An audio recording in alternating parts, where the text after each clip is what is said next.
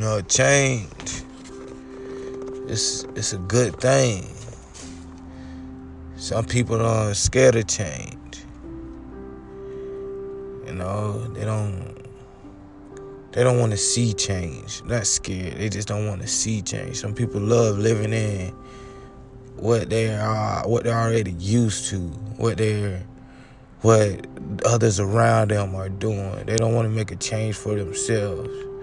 They rather do what everybody else is doing, do what everybody else say they should be doing. They never think for themselves. They always have to think and think that doing what others is gonna make them happy when you came in this world alone.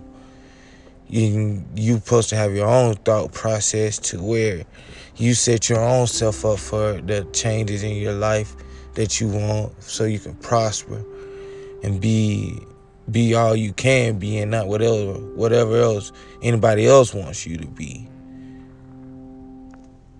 Yeah. It's the first start. Cook up.